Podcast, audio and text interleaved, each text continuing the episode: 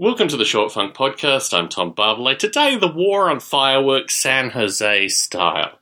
San Jose has made a big thing this year associated with the fourth of July, that there will be no illegal fireworks, that the time of illegal fireworks is over.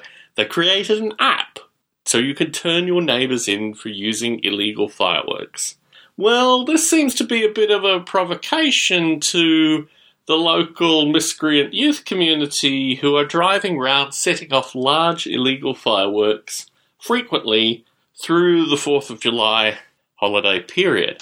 And what's particularly curious is that the police just don't have the resources in one regard, but really just don't can't put it together.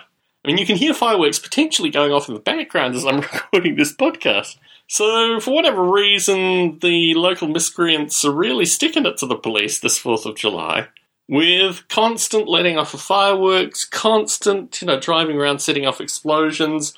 My wife has been interested in using our cameras to try and capture some of this behaviour. As yet, we haven't. But there are so many fireworks being set off at so many random locations, I can't understand why the police don't do a basic sting. I mean, you can triangulate on the sound. You can move in in certain areas. It's got to be relatively clear that certain people in certain cars might be the ones letting off fireworks. You know, you might find other accessories. Just follow these individuals. So much energy has been put into the city claiming that they're going to do something associated with this illegal fireworks problem.